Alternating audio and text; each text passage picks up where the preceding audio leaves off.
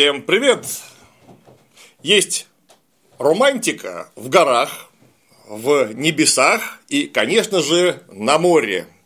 Море – это та стихия, из которой человек вышел и в которую постоянно норовит вернуться.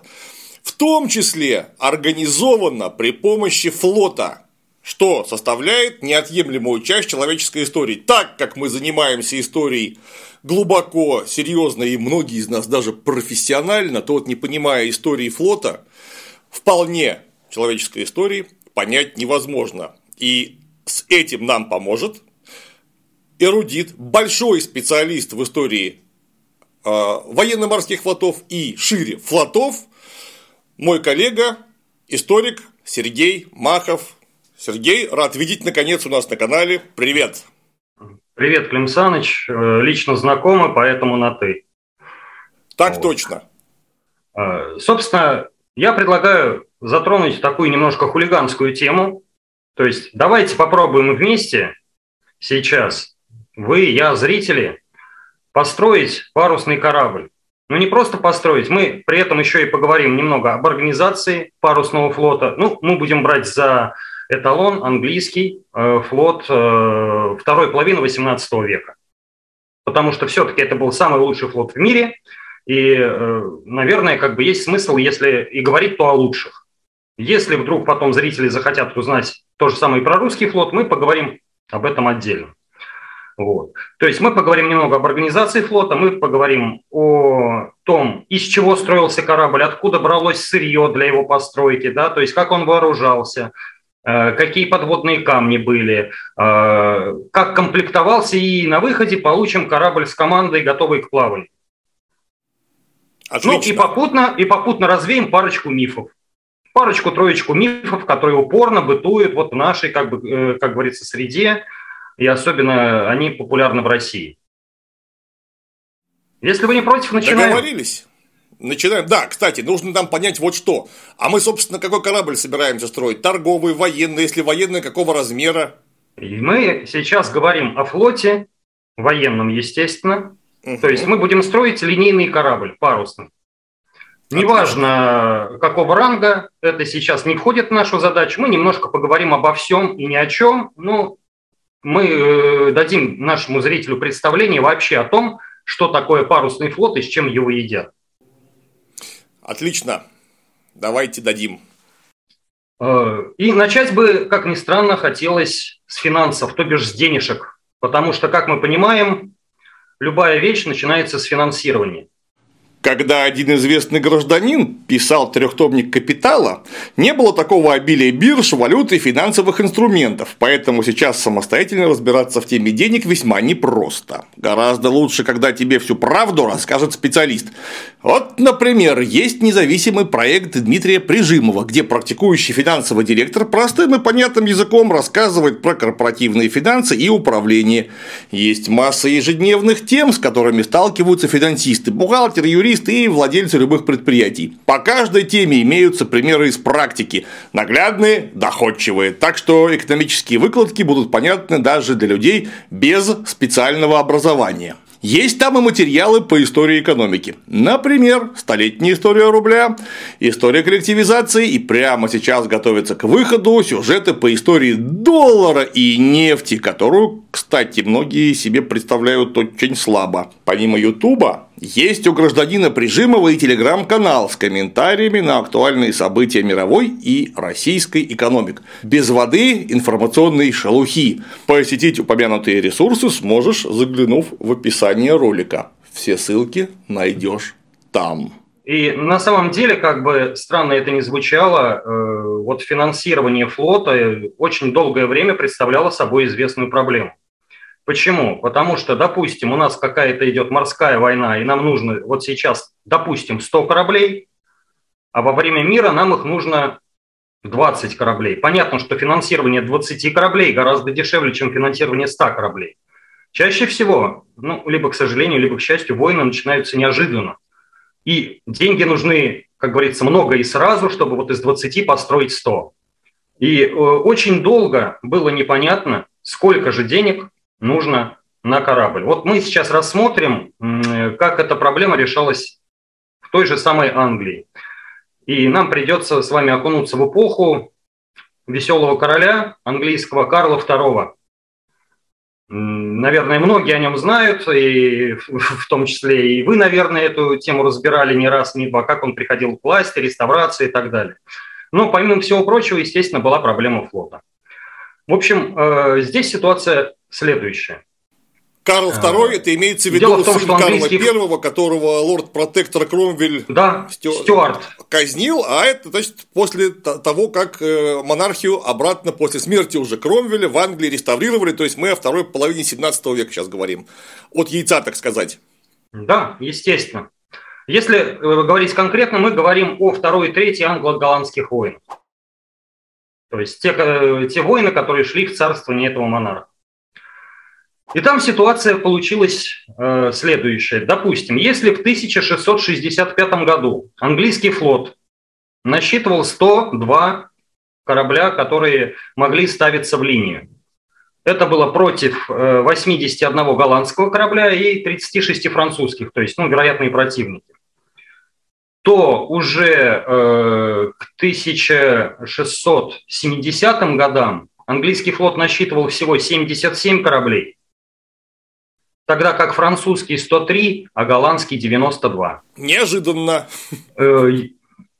Да, естественно, секретарь Адмиралтейства, тогда им был Сэмюэл Пипс, который оставил, кстати, очень интересные мемуары об Англии Карла II, и они есть и на русском языке и так далее. Так вот, помимо вот этих довольно-таки фривольных мемуаров, этот человек был секретарем Адмиралтейства и вообще считается отцом настоящего английского флота, то есть отцом Royal Navy. Он вынес в парламент проект постройки сразу 30 линейных кораблей для того, чтобы, как сказать, уравнять силы с извечными своими противниками. Просил он на это дело ни много ни мало 1 600 000 фунтов стерлингов. Тогда фунт стерлингов был еще не обрезанный, он весил примерно 240 грамм серебра. То есть довольно большая сумма. На что парламентарии ему, собственно говоря, и сказали, мол, дорогой мой друг, если разделить 1 600 000 на 30, это получается по 53 000 фунтов стерлингов за корабль.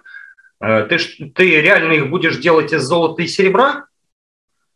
Конечно, Пипсу в тот момент отстоять эту идею не удалось.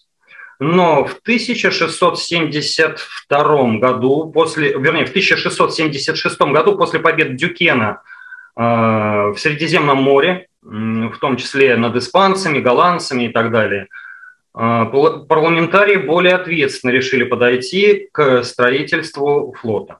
Они решили выделить, правда, не 1 600 000, а 600 000 фунтов, чтобы построить вот эти 30 кораблей. То есть там должен был быть 1 корабль первого ранга, 9 кораблей второго ранга, а все остальное – это корабли третьего ранга, то есть более слабые. Поскольку нужно обязательно сказать, что такое ранги, а то люди нас не поймут.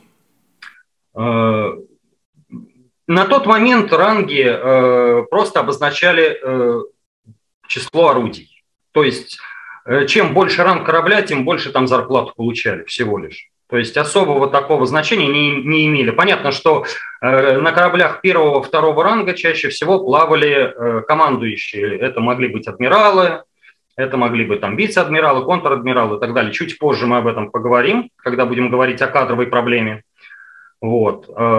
Но смысл был такой. То есть выделили всего лишь 600 000 вместо 1 600 000. Поскольку деньги поступали неравномерно, и в течение порядка 10 лет, понятно, что эта программа была провалена полностью. При этом каждый год и Пипс, и английские адмиралы ходили в парламент и слезно умоляли парламентариев выделить деньги.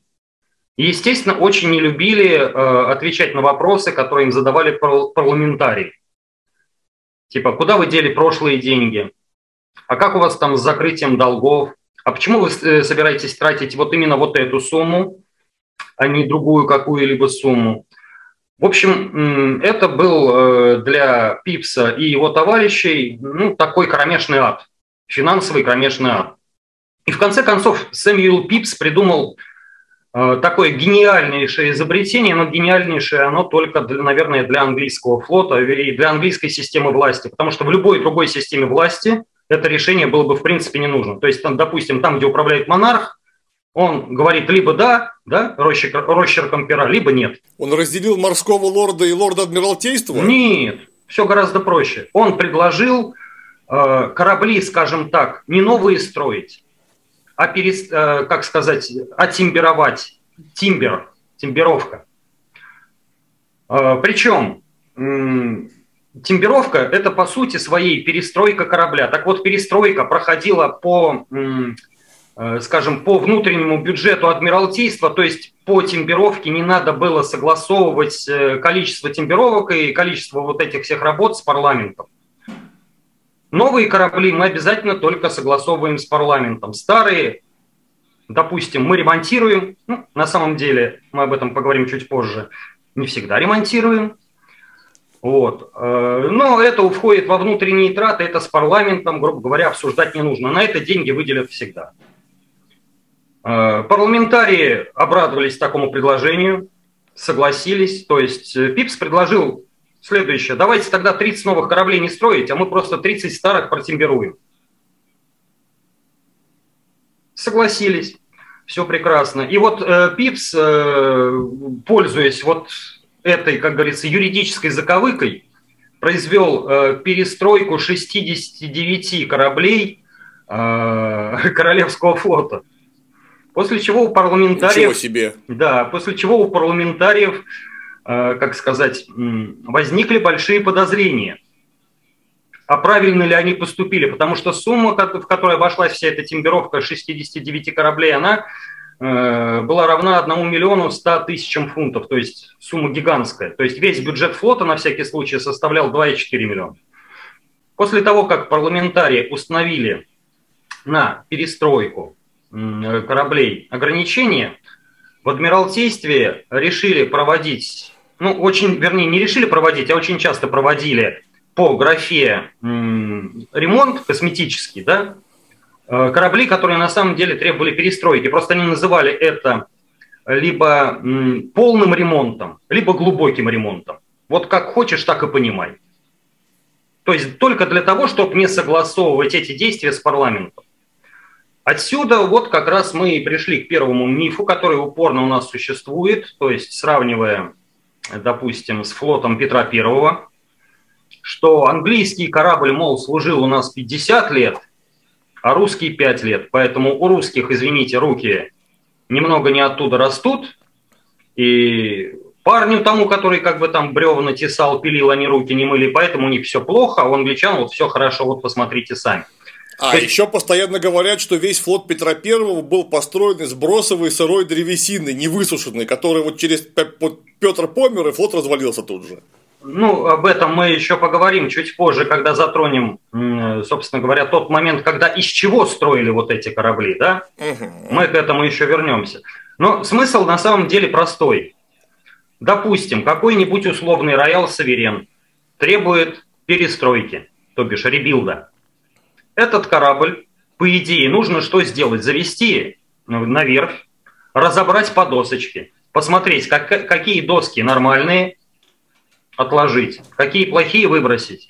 Дальше добавить недостающие, собрать заново. Естественно, никто этим никогда не заморачивался. То есть какой-нибудь Royal Sovereign заходил на верфь Ширнесса, его полностью разбирали, досочки действительно так вот сортировали, плохие выбросить, хорошие отложить. А где-нибудь в Дептфорде строился новый Royal Sovereign с тем же самым именем. Поэтому у нас получились корабли, которые служат 50 лет, и 100 лет, и даже там, по-моему, есть какой-то корабль 120 лет. Неплохо. Но, еще раз говорю, такая система была нужна, наверное, только в английской системе власти. Почему? Потому что это шли постоянные согласования с парламентом, и две системы конкурировали между собой. Вот. Плюс... В этой системе была одна неочевидная, но очень классная вещь. По сути, вот после принятия вот этой системы тимбировок, вот то, о чем мы говорили в начале, размер флота был законодательно закреплен. То есть у нас было порядка 100 кораблей, поскольку они постоянно перестраиваются, численный состав у нас не меняется. И мы точно знаем, сколько мы можем потратить, грубо говоря, на хард, да, то бишь на железо, ну, в нашем случае на дерево.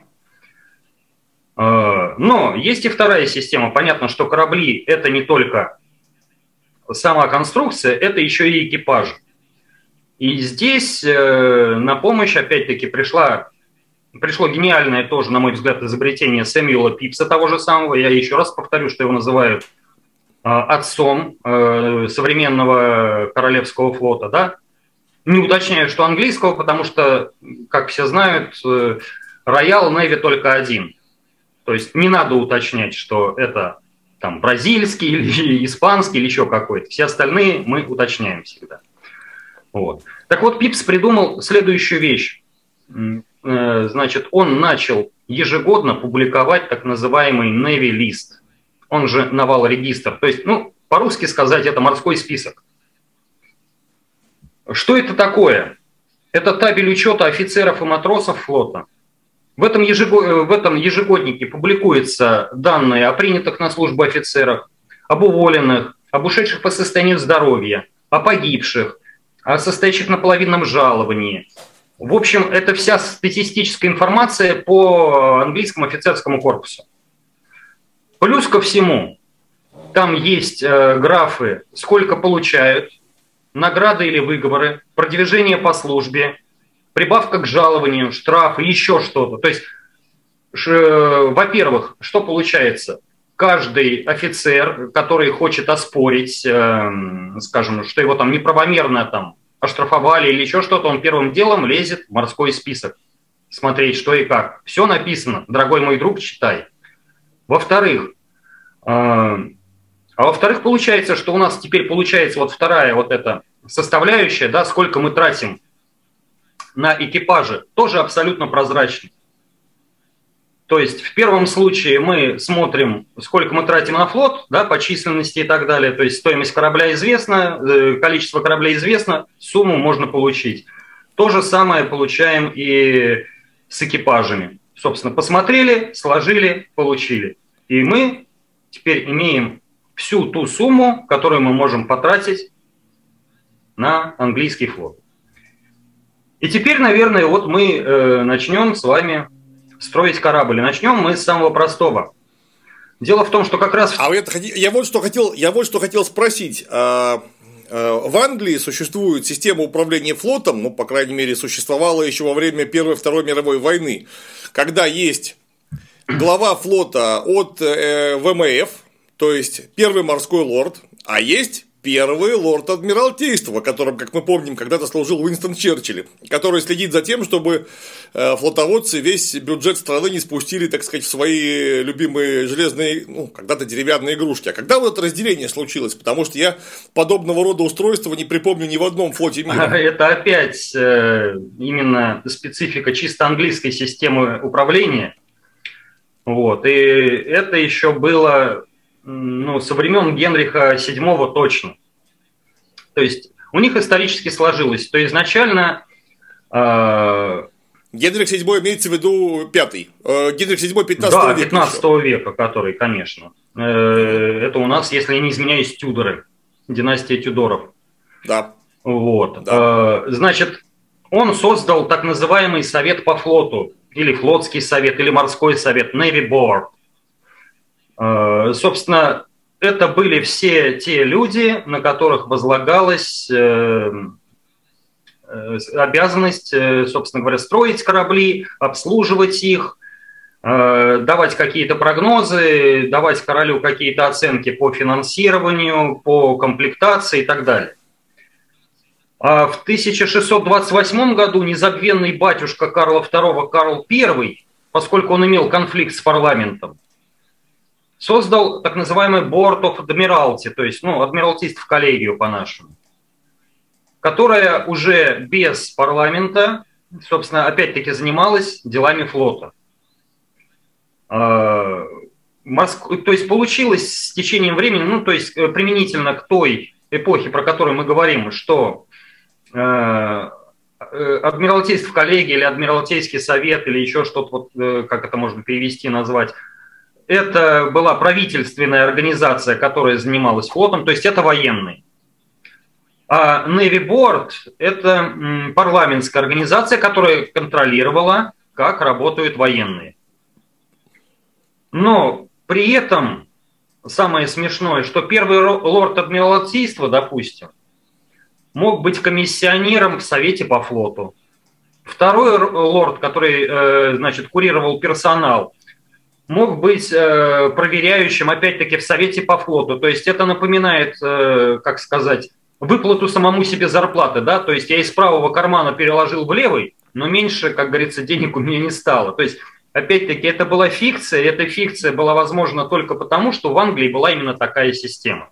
Нет, понятно, что там были и наблюдатели с парламента, то есть как минимум гражданский клерк, который следил за тем, сколько денег расходуется, и потом озвучивал это в парламенте и так далее. То же самое он получал, допустим, от военных хотелки, сколько они хотят, и потом озвучивал это в парламенте и так далее.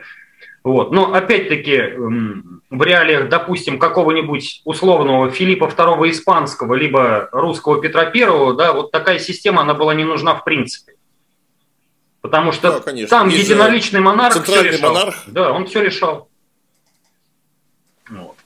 Но я так думаю, что об организации все-таки, если мы будем говорить, мы очень долго будем говорить. Поэтому давайте все-таки перейдем к кораблестроительству, как мне кажется.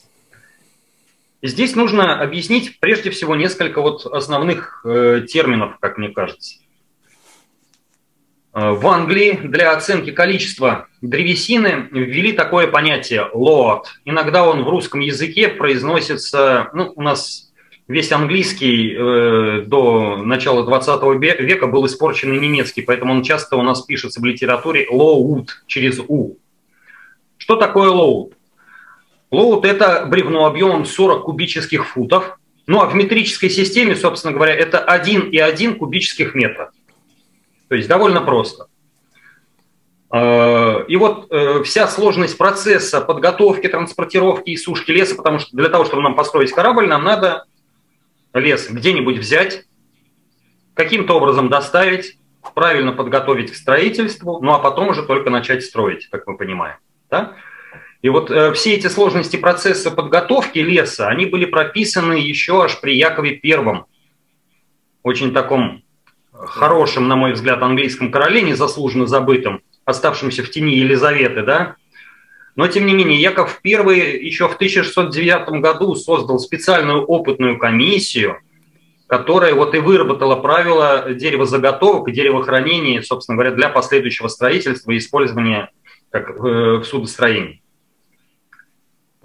То есть эта комиссия, она прям сделала такие, я бы сказал, методички, да, то есть как, какое дерево выбирать, как что готовить. То есть вот согласно английским правилам, лес вырубался осенью. Перед вырубкой в нижней части дерева снималась кора, чтобы, ну, немного подсушить ствол, который вот находится вверху, который будет потом пускаться на кораблестроение. Вот. Дальше осенью мы вырубаем, допустим, дуб, да? Нам надо его сплавить к местам строительства или к местам сушки. Сплавляем мы его на шлюпках. То есть самое главное, чтобы эти деревья не касались воды. Кладем друг на друга в шахматном порядке. То есть первый ряд перпендикулярно второму, третий перпендикулярно четвертому, ну и так далее. То есть понятно, я думаю. То есть такой шахматный порядок. Значит, привозим на место, выкладываем аккуратненько, опять-таки, на какие-то поддоны, не на землю. И сверху, после того, как мы выложили штабеля на сушку, мы это все дело накрываем тентом. Вот они в горизонтальном положении лежат и сушатся. Значит, по приходу, после этого, значит, древесина должна быть обработана галловой кислотой обязательно. И сушка у нас могла длиться, ну, вообще, конечно, в идеале писалось, что сушка должна длиться 10 лет. Естественно, никто в жизни столько не сушил. Стандартный период сушки леса у англичан – это 2 года. Ну, тоже неплохо. Вот. После этого... после сушки, то есть когда они немного уселись бревна, да, их пилили на доски. Доски точно так же были стандартизированы. Повторяю, это была стандартизация, еще введенная Яковом I. То есть доски шли шагом 2 дюйма. Да, прошу прощения, галловая кислота – это то, что получают из дубовых этих наростов чагов? Да, абсолютно верно, все в дело шло. Вот. Значит, доски эти пилились шагом 2 дюйма, и самые толстые назывались тимбер, то есть они имели толщину 6-8 дюймов. 4-дюймовые – это планки, стандартное слово, которое мы употребляем, когда там, я не знаю... 6 строим. Дюймов 15 сантиметров, 8 дюймов 20 сантиметров, ну, примерно. Да, 4 дюйма – это планки, 10. И 2 дюйма – это борды. 2,5, ну да, 5 получается. Вот. Значит, тимберы у нас шли на элементы корпуса, шпангоут, ну, то есть на все крупное. Планки – это внутренняя обшивка, палубы нижних деков и тому подобное. Борт – это палубы настроек и отделка корабля. Все очень просто. Понятно, что англичане лучшим считали английский дуб. Была даже такая вот... Были такие даже эмпирические сведения, я их вычитал в переписке, ну, я буду говорить на русском уж, извиняюсь, переписка досточтимого Джона Синклера. Там, помимо всего прочего, приводятся просто эмпирические данные Адмиралтейства, которые они писали как раз для парламента, отчитываясь, почему, допустим, можно покупать это, но не покупать вот это и так далее. В общем, они приводили для парламента, то есть чтобы парламентариям это все объяснить, как говорится, на пальцах, да, некоторые данные по сроку службы дуба в судостроении. И вот, согласно этим данным, приведенным, еще раз повторю, в переписке досточтимого Джона Синклера, американский дуб служит в кораблестроении 10 лет, русский казанский дуб 10 лет, французский дуб 15 лет, польский, немецкий дубы 15 лет, датский и шведский 20 лет. Ну и дальше вот мне очень нравится такая фраза, но тем не менее, самый лучший английский дуб 40-50 лет. Как мы понимаем, самый лучший английский дуб ничем не отличается от своих коллег, он отличается только одним.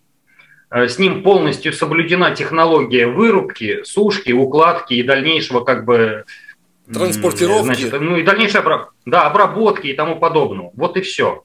Только этим они отличаются. Более того, если говорить о каких-то преимуществах дубов разных стран, то здесь будут, наверное, все-таки вне конкуренции. Это итальянские и испанские дубы. Почему? А потому что в этих дубах довольно большое количество танинов. Танины – это довольно кислотная среда, которая убивает морские микроорганизмы, соответственно, дуб меньше гниет в воде. По этому поводу испанский тис предпочитали англичане использовать для луков, например. Не английский тис, а если была возможность, испанский тис. Но, тем не менее, большинство кораблей Royal Navy было построено из балтийского дуба. Что понимается под словом «балтийский дуб»? Англичане так называли все дубравы восточнее Одера. То есть вот от Одера и фактически до нашей Прибалтики это вот все балтийский дуб, из которого было построено, если не 80, то 70% всего английского флота. И закупки, кстати, вот если проследить по таймлайну, они постоянно смещаются на восток. То есть, если, скажем, до 1750-х годов основным является немецкий дуб, западно-немецкий, скажем так, да, то потом начинается прусский, польский и так далее. То есть, вот все это постепенно смещается на восток. То есть, Польша была, если говорить про вторую половину XVIII века, основным поставщиком дубов в Британии. И Пруссия. Восточная, естественно, Пруссия мы имеем. Калининград. Да, Калининград. Вот. Но, как мы понимаем, дуб у нас идет все-таки на корпус. А у меня вот это сразу по поводу дуба реплика-вопрос, потому что все мы знаем, что дуб – это дерево, с одной стороны, очень хорошее, а с другой стороны, очень долго растет. Вот мы его зараз срубили, и оно, ну давайте, 15 лет прослужило. Через 15 лет нужно рубить новый дуб. Их как-то высаживали, потому что из дуба невозможно сделать что-то вроде березняка или сосняка. Дубы растут довольно разрежены друг от друга. И, повторюсь, очень долго, до того момента, когда их можно пускать в дело. Я с вами согласен. Есть даже такой, ну, анекдот не анекдот, но тем не менее. То есть, в 1807 году англичане, как мы знаем, бомбардировали Копенгаген и угнали все датские корабли к себе, да? И датчане решили восстановить свой флот и дали задание департаменту лесного хозяйства высадить дубы, чтобы, ну, построить новый флот, в конце концов, и как бы вот, чтобы не понести, как говорится, порухи своей чести, да, чтобы у нас был все равно наш парусный флот, датский, и датский флаг всегда реял над волнами Балтики. И в 2007 году датское, значит, лесное хозяйство отчиталось, что дубы готовы, можете строить.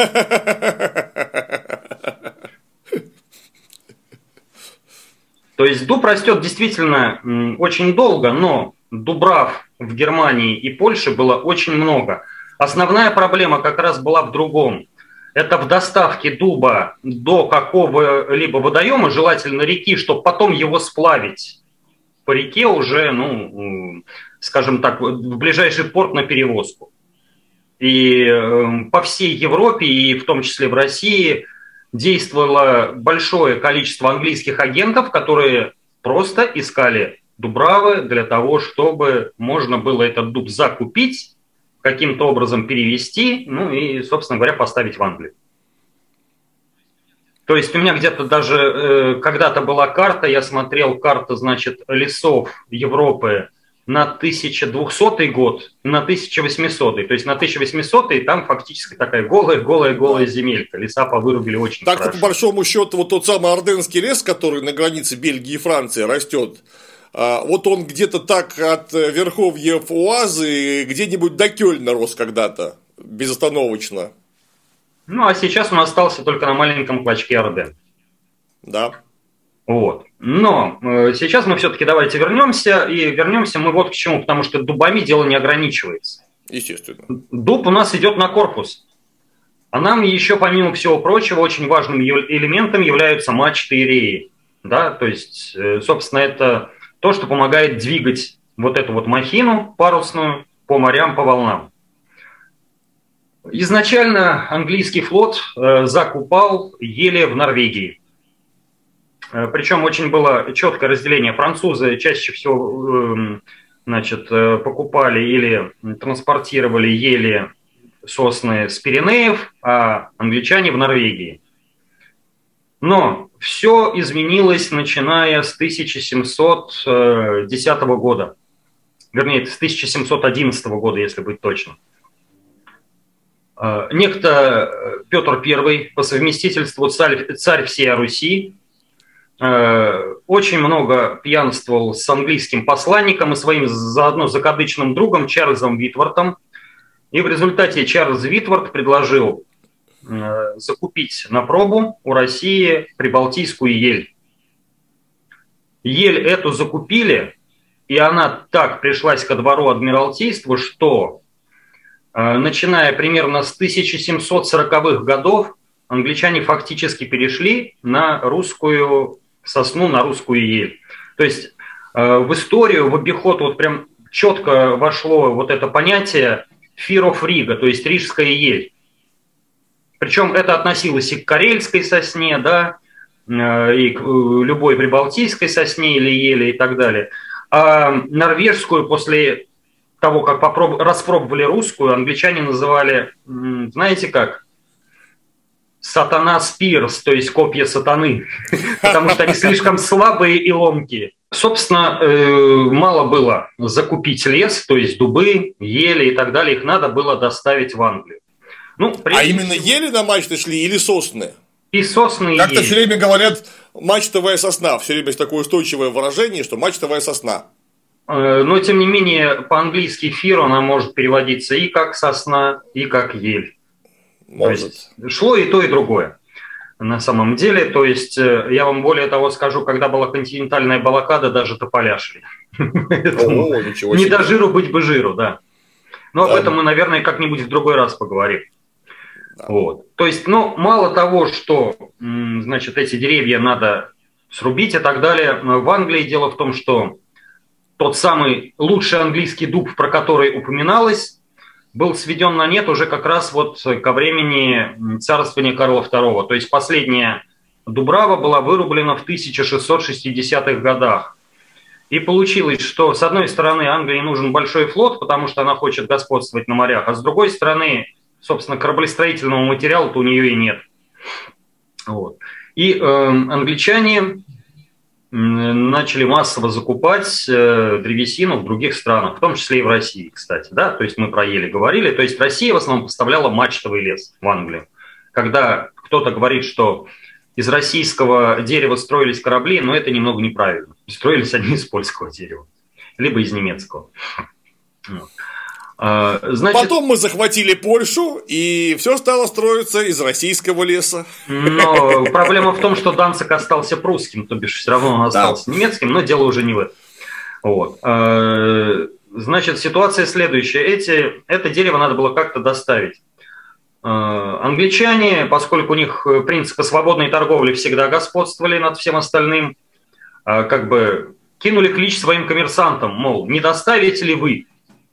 Изначально коммерсанты, скажем, в царствовании еще Петра I они пытались плавать, но наценка их совершенно не устроила, потому что наценка там не превышала, плавала от 7 до 11% и не превышала там 11% в принципе.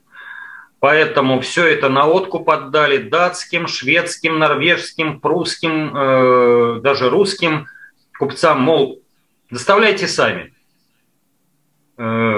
Дело на самом деле, на мой взгляд, было прибыльное. Почему? Значит, один лот в России, допустим, стоил порядка от 0,7 до 1 фунта стерлингов. Я для удобства буду говорить в фунтах стерлингов. В порту, допустим, Риги, тот же самый лот сосны уже стоил 5 фунтов стерлингов. А в Англии в мирное время он стоил 8, а в военное цена могла подниматься до 15, 16, 17 фунтов стерлингов за лот. То есть, как вы понимаете, наценочка была очень хорошая. Транспортировали двумя способами. Первый способ – вот из этого всего леса сделать какой-нибудь временный корабль, отправить его, потом разобрать, по типу Беляны. Но англичане этого очень не любили. Как мы помним, они очень трепетно относились к транспортировке. Поэтому чаще всего лес загружался там на 1, 2, 3, 5 барж, которые вот прям банально связывались веревочкой. И несколько парусных кораблей их спокойно тянули, естественно, не в штормовое море. В Англию переход, допустим, от Дании занимал там 2-3 дня. Не так много. Недалеко, да. После того... Значит, как лес попадал в Англию, приходили выбраковщики. Они же объявляли цену. То есть за эталон брали дубовое бревно в один лот, без сучков, гнилей, сколов, с диаметром ствола не менее 69 сантиметров. Это 27 дюймов. Стоимость объявлялась вот именно за него. А к лесу похуже вводились поправочные коэффициенты, скажем, от 0,9 стоимости вот этого, эталонного, до 0,4. Если говорить про мачтовое дерево, оно шло где-то от 5 до 7 фунтов за лоот. Тут надо вот еще какую вещь сказать очень интересную, потому что наверняка у грамотных наших слушателей, и читателей, конечно, тоже, возникнет вопрос. Мол, у англичан же были такие колонии большие, а что они оттуда лес-то не возили? То есть, допустим, Северная Америка, если мы помним, там были 13 английских колоний, которые фактически лесной край. И дубы там есть, и сосны там есть. Почему оттуда не возили? Далеко. Дело даже не в том, что далеко. Нет, сначала, конечно, англичане пробовали возить из Америки лес. И дубы, и ели. Но оказалось, что американский лес ну, если не поголовно, конечно, то в очень большой степени заражен грибком, так называемым dry rot, сухая гниль. Смысл этого грибка следующий. Значит, он питается влагой, которая находится в дереве. Если мы начинаем сушить дерево, этот грибок в погоне за влагой начинает дико размножаться, то есть, ну, прогрессивно очень, да, то есть там идет геометрическая прогрессия. И в результате дерево фактически выжирается изнутри, то есть вот ударь по такому дереву пальцем, оно может разломиться надвое. Там были, конечно, дубравы, которые не заражены этим грибком, но здесь в дело вступили американские коммерсанты, которые хотели продавать и кондицию, и некондицию, поэтому они смешивали кондицию с некондицией, и в результате все получалось некондицией. Потому понятно. Что здоровые деревья точно так же хватали этот грибок. То есть, ну, этот грибок было легко узнать по таким желто-бурым проплешинам на коре. То есть английские смотрщики сразу как бы браковали это дело. Самое смешное, что потом, уже после независимости, в Штатах решили эту проблему. И решили ее, кстати, тоже очень элегантно. Они начали свои бревна обрабатывать... лаком, морилкой. То есть, по большому счету, что делает лак? Он не дает испаряться воде, и он фиксирует количество как бы этой воды. То есть, драй-рот вот этот, он не размножается. Вот и все. А, понятно. Но до этого надо было дойти. Да, технологии... То есть, с ним бороться не стали, а его возглавили фактически. То есть, ну, просто до этого все равно надо было дойти. Да, то есть, как-то надо было это придумать, надо было это понять. Англичане только в 1793 году до этого додумались, то есть тогда вот первая британская компания красок, British Color Company, вот, создала вот эту специальную краску-морилку на основе фотогена, значит, которая вот получался из перегонки бурого угля и обрабатывала вот эти, значит, деревья. И, слава богу, проблема сухой гнили в известной степени была решена для англичан. Но это только 1793 год, то есть это уже после... того, как Штаты стали независимыми. А там, как говорится, уже совсем другая цена была. Ну, мы возвращаемся, собственно, к строительству кораблей. Вот реальные сроки службы английских кораблей, значит, ну, в XIX веке. Реальные службы, это имеется в виду до первой тимбировки. Этот отчет, кстати, составлял небезызвестный третий лорд Адмиралтейства, он же комиссионер верфей британских, Роберт Сеппингс. Наверное, слышали про него, то есть он изобрел вот диагональные связи, которые укрепляли корабли и так далее. То есть вот согласно ему, средний срок службы балтийской древесины, то есть это английские корабли, построенные из балтийской древесины. Средний срок службы 8 лет 3 месяца. Средний срок службы кораблей, построенных из колониальной, чаще всего вест-индийской, либо североамериканской древесины, канадской, 3 года 6 месяцев. Вот такие реальные сроки службы. Как видите, никаких 50 лет мы здесь не видим, 100 тоже. Не, ну безусловно. Но даже если элементарно быть знакомым с физическими свойствами древесины, это просто ну, нереально. Ну, никак невозможно себе представить там даже 25-летний корабль без единого ремонта. Ну, в общем, вот эта таблица была составлена службой комиссионеров Royal Navy в 1820 году, но относилась она к 18 веку, то есть они, грубо говоря, анализировали весь предыдущий опыт и приводили конкретные примеры. Вот этот прослужил столько-то, этот столько-то, этот столько-то, все сведено в таблицу, вот вам средний срок службы. Эта таблица нужна была... Для чего? Она должна была пояснить вот этому гражданскому клерку, входящему в совет по флоту, почему флот настаивает на закупке балтийской древесины, хотя она дороже, чем американская, чем канадская. Вот и все. То есть им показали на реальных сроках то, что там вы экономите, может быть, в 1,5 раза, но срок падает чуть ли не в 3. Поэтому мы рекомендуем балтийскую древесину. Вот. Дальше. Древесину сортировали. На нее ставили клейма. То есть древесина имела всего 3 сорта. Первый сорт – это сорт К, то есть клеймо К. Древесина этого сорта шла исключительно на корабли 1-2 ранга. То есть большие корабли но желательно, чтобы послужили подольше. Второй сорт – это сорт «Б». Позже он стал дубль «В» называться. Это фрегаты, шлюпы и тому подобное. Да?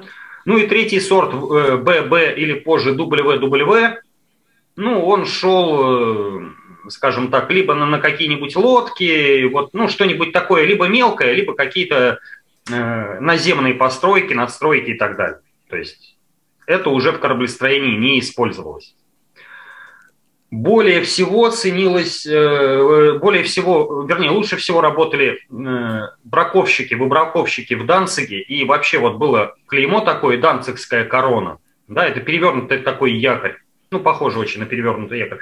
Вот данцигское клеймо, это было, ну, фактически такой знак качества, как вот в СССР был, то есть вот это очень качественный продукт, то есть если видели данцигскую корону, в принципе, можно было верить, не проверять. И более-менее эффективные системы выбраковки существовали, помимо Данцига, в Риге, в Мемеле, в Щёттине. Но вот в Санкт-Петербурге, хотя там выбраковка тоже проводилась довольно-таки хорошо, по мнению англичан, там было много претензий к российской бюрократии. То есть все это делалось долго, везде надо было давать какую-то мзду.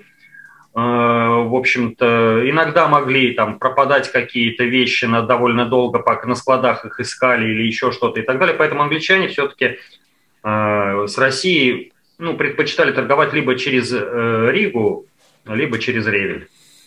Санкт-Петербург, если говорить именно о древесине или о том, что касается военно-морского флота, то есть поставок на военно-морской флот, Санкт-Петербург был задействован мало. За одну навигацию суда совершали обычно до 20 переходов из Англии в Балтику и обратно. Понятно, что самые ближайшие переходы – это Дания-Норвегия. То есть, ну, туда там 2 дня туда, 2 дня обратно. То есть, за 4 дня можно обернуться. Ну, пусть еще день на погрузку, вот 5 дней. Самый дальний путь, естественно, это Санкт-Петербург, ну, то есть, самое восточное побережье Балтийского моря. Туда обычно ходили конвоями, и эти конвои могли насчитывать до 600 кораблей. Ого, ничего себе! Да, это здоровеннейшие конвои, вот, которые вывозили помимо дерева, понятное дело, русские какие-то товары. Пеньку? Пеньку, обязательно, да. Кстати, весь такелаж, 98% английского такелажа – это русская пенька. То есть, если бы Россия ввела санкции, модное нынче слово, да, и перестала бы продавать тогда Англии пеньку, ну, вот случилось это в континентальную блокаду, и англичане на себе это почувствовали, что это такое. Стало не из чего плести веревки. Дело даже не в том, ведь пеньковые канаты, помимо всего прочего, держат мачты, то есть, если мачту не закрепить пенькой, да, то есть не закрепить пеньковыми канатами, она просто рухнет от любого ветра. Да? Ну, и так мы совместными усилиями все-таки доставили дерево в Англию. Нам пора начинать строить корабль, да, и самый главный вопрос, который возникает, а сколько вообще деревьев-то и какого дерева требуется на корабль? Ну, мне кажется, в зависимости от размеров, то есть чем больше, тем и больше нужно. Понятно. Согласно ведомости 1759 года на один 74-пушечный корабль требовалось дуба прямого. 720 лодов, дуба изогнутого, 1890 лодов, вяза, 60 лодов, ели или сосны, 120 лодов, клена, 450 лодов и планки ели, ну, там для отделки и так далее, 60 лодов. Ну, в общем сложности, я могу еще перечислять долго, но в общей сложности это получалось 3700 лодов. Ну, чтобы нашему зрителю было понятнее, это примерно 3000 здоровенных бревен на один корабль.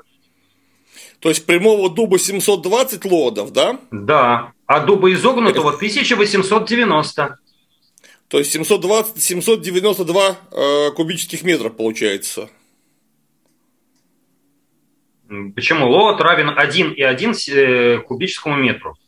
А я вот умножил 720 на 1,1, у меня получилось 792 кубических метра. Ну, абсолютно верно, да. Угу, понятно. Далее в английском флоте было выведено опытным путем следующее. Вот для постройки 120-пушечников, да, то есть это самые большие корабли, которые были во флоте английском, нужно потратить 40 лоадов леса на пушку. Для постройки кораблей третьего ранга, то есть это были основные такие рабочие лошадки флота, 74-пушечники, да, 50 лоадов на пушку. Более всех, самый большой параметр из всех это был у малых кораблей. То есть корветы, шлюпы и так далее обходились, вот если измерять в лесе, а не в деньгах, дороже всего 100 лоадов на пушку. Потому что пушек мало, а корабль не такой уж и маленький. Да, корабль все равно не маленький. И в 1805 году совокупное водоизмещение всех военных кораблей английского флота оценивалось в 700 тысяч брутто-тонн. Ничего себе. Это примерно 1 миллион лоадов дерева или 1,1 миллиона кубометров дерева. Вот чтобы был понятен размах строительства, да, и, соответственно, размах закупок, и, соответственно, размах логистики и производства. Это чтобы люди могли понять, не знаю, тут я... Или у тебя попрошу картинки, или сам в данном случае приделаю картинку. Вот 120 пушек – это Виктори, которая сейчас в Портсмуте стоит. Вот такого размера корабль. Да. Это первый ранг, а 74 – это третий ранг у нас получается. 74 74 – это стандартная рабочая лошадка флота, 74s, которые вот эти вот самые знаменитые корабли. Итак, корабль мы, собственно говоря, построили. Теперь его надо спустить на воду, но перед тем, как его спустить на воду, надо нам защитить его днище. Понятно, что с 1770-х годов корабли начали покрывать медными листами для защиты днища, но и до этого тоже пытались это днище защитить. Здесь ситуация была следующая, то есть изначально это была смесь скипидара и серы, которая наносилась на днище корабля, причем наносилась она несколькими слоями, то есть марля мазалась с двух сторон и прибивалась. Вот по несколько слоев, потом это все зашпаклевывалось внешней деревянной обшивкой. Для чего? Скипидар был в качестве связующего звена, а самым главным компонентом была сера.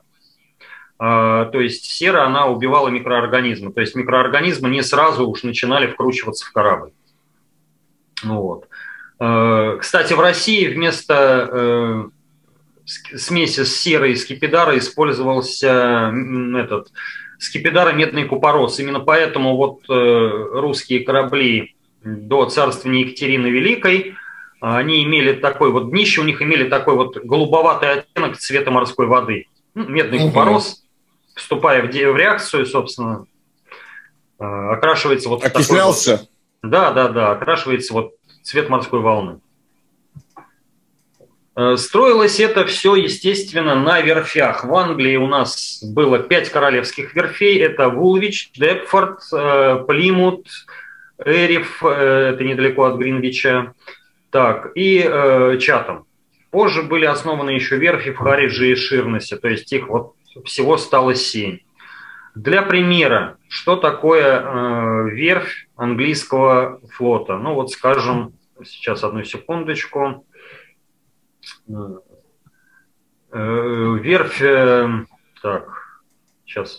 Чатамскую, возьмем. То есть я по размерам просто сориентирую.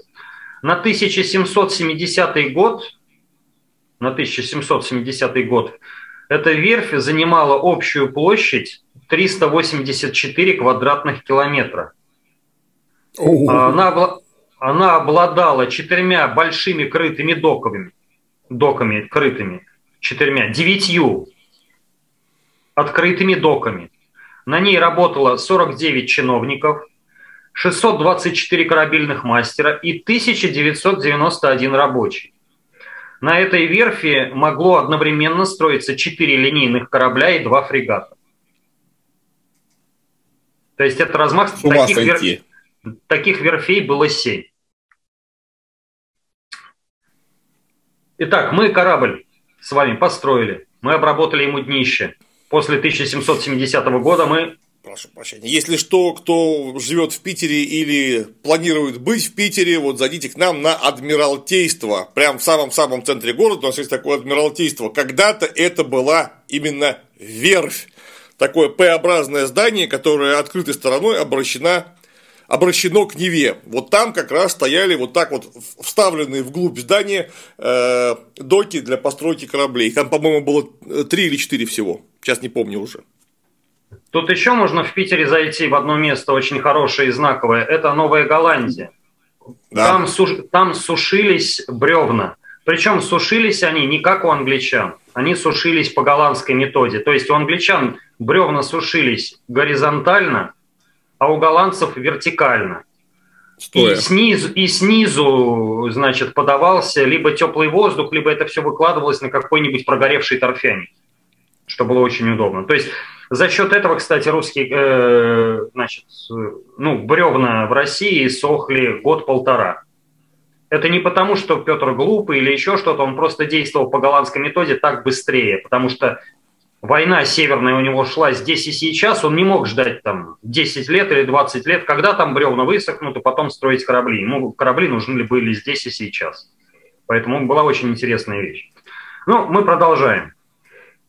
Значит, вот такая цитата, чтобы понять размах британских верфей, да, то есть эта цитата идет из Ламберта, это один из историков английского флота, корифеев, у него очень много книг, и вот он пишет, что британские королевские верфи вместе со складами и больницами сформировали тот конгломерат, который, возможно, является самым крупным промышленным центром в доиндустриальную эпоху в мире.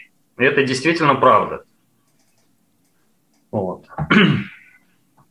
Значит, мы с вами остановились на чем? Мы корабль построили, мы его обработали днище, да, если до 1770 года это серый скипидар, после оббили медью, спустили на воду, теперь время ставить мачты.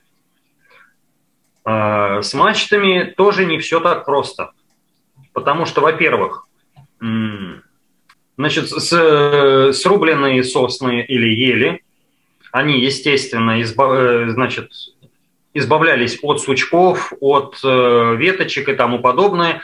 На тот момент, вот после этой подготовки, у них не обдиралась, как называется-то, кожа, кора.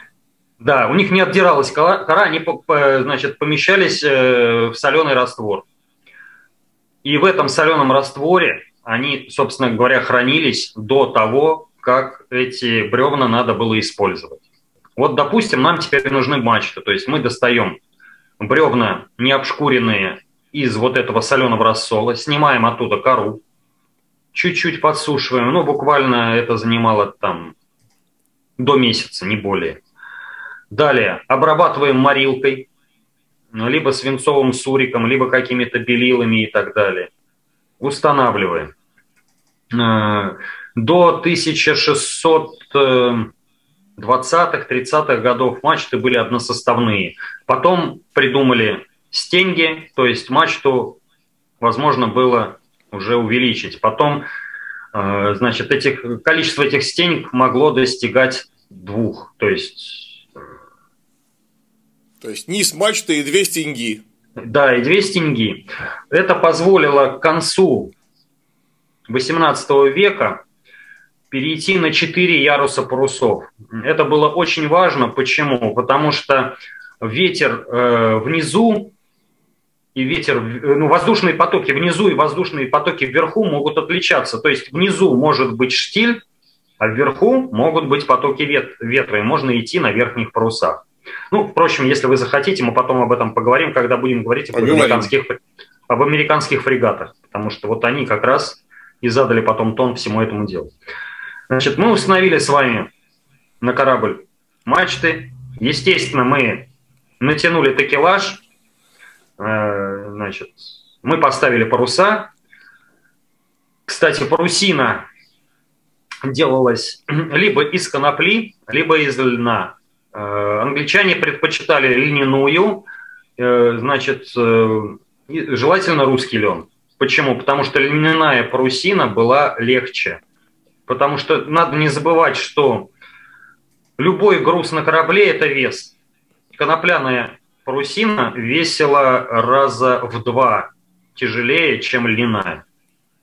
Это лишний груз, соответственно, из-за того, что это лишний груз, мы можем меньше взять, допустим, припасов в дальнее плавание, или меньше вооружить, или будет у нас некомплект команды какой-то. В общем, все имеет значение. Учитывая площадь парусности, там же за каждый килограмм нужно было бороться. Да, абсолютно верно. Там приходилось бороться за каждый килограмм. Ну и дальше нам корабль нужно было вооружить, естественно. Прошу прощения, я помню, где-то я читал, к сожалению, был давно, забыл, что уже в 17 веке англичане пробировали качество льна, который шел именно на парусину, в зависимости от плотности плетения. То есть там на дюйм должно быть определенное количество ниток. Ну, вот здесь можно сказать именно только очередные хвалебные слова в адрес английской системы выбраковки, причем на всех уровнях. Выбраковка была тройная. То есть выбраковка была в порту вывоза, выбраковка была в порту ввоза и выбраковка была, значит, собственно говоря, уже при поступлении на верфи или при поступлении там в адмиралтейские склады. То есть система была жесточайшей, но и платили, соответственно, очень хорошо за качественный товар. Поэтому весь мир старался туда что-то поставить. Итак, нам корабль все-таки надо вооружить, поскольку мы-то говорим о военном корабле. Да. Соответственно, надо хотя бы немного нам затронуть вооружение. Самые тяжелые пушки, которые стояли на английских кораблях, это были 42-фунтовые орудия. 42 фунта – это вес ядра, которое оно выплевывает. То есть в Англии все просто. Мы говорим, значит, 42-фунтовая пушка, мы подразумеваем, что фунт – это чуть меньше полкилограмма, поэтому мы можем говорить, что… 454 грамма фунт. Да, мы для простоты можем делить на 0,5, то есть 42 фунта разделить на 0,5, это получается 21 кило, то есть да, 21 кило это весило ядро, которое выбрасывала эта пушка. У англичан она называлась Cannon Royal, то есть королевская пушка. Второе название Cannon of Seven, то есть семерка. То есть, поскольку она весила ровно 70 хандервейтов, хандервейт – это английский центнер, 50 килограмм. Если быть точным, 50 килограмм, 800 с чем-то там грамм, но для простоты можно считать 50 килограмм. В общем, королевская пушка или королевский калибр был один, 42 фунта, но он использовался очень редко. Все остальное – 32-фунтовые, 24-фунтовые, 18-фунтовые, 12-фунтовые орудия. Опять-таки вспоминаем, что это просто вес ядра. Их в английском флоте называли demi-cannon, то есть полупушки. Полупушка! Ничего себе, полупушка. 32-то фунта полупушка, хороша. Но, тем не менее, это были самые распространенные пушки на линейных кораблях. Все, что меньше, называлось французским словом «перьерс», «перьеры». Ради интереса можно такие вот данные привести, значит, чтобы в килограммах и чтобы нашим зрителям было понятно, 42-фунтовая пушка весила 3,3 тонны, 32-фунтовое орудие 2,7 тонны, 24-фунтовое орудие 2,3 тонны, 18-фунтовое орудие 2 тонны, 12-фунтовое орудие 1,5 тонны. Тут же мы прямо смотрим на военно-морской флот, и опять же отрыв берет, потому что 12 фунтов в это время – это самое тяжелое орудие, которое использовалось в полевой артиллерии. А тут 12 фунтов – это самое легкое, что стояло на верхней палубе. Да, в принципе, там 12 фунтов, конечно, могла стоять и на второй палубе, там, да, если это двухдечный корабль и так далее, либо трехдечный.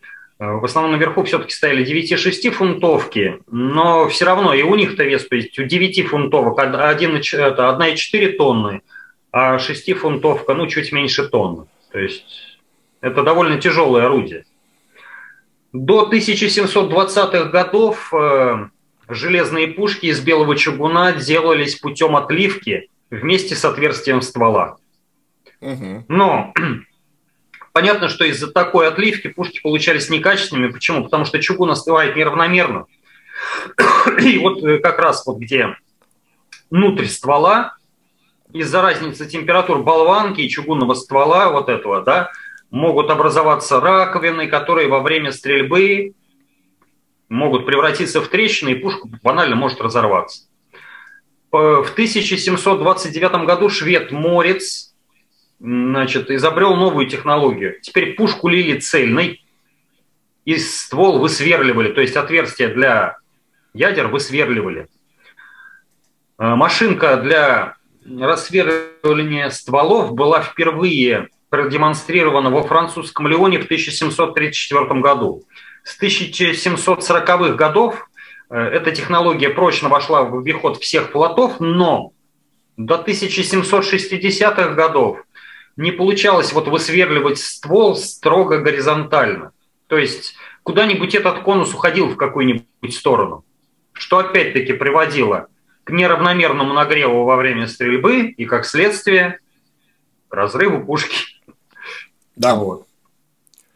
В принципе, сухопутная артиллерия по такому же пути шла. То есть сначала, правда, не из чугуна, а из бронзы проливали ствол сразу с каналом, а потом стали высверливать. Кстати говоря, отличные модельки станков по высверливанию канала ствола выставлены в Париже в музее армии. Они там в масштабе сделаны, ну, великолепные просто.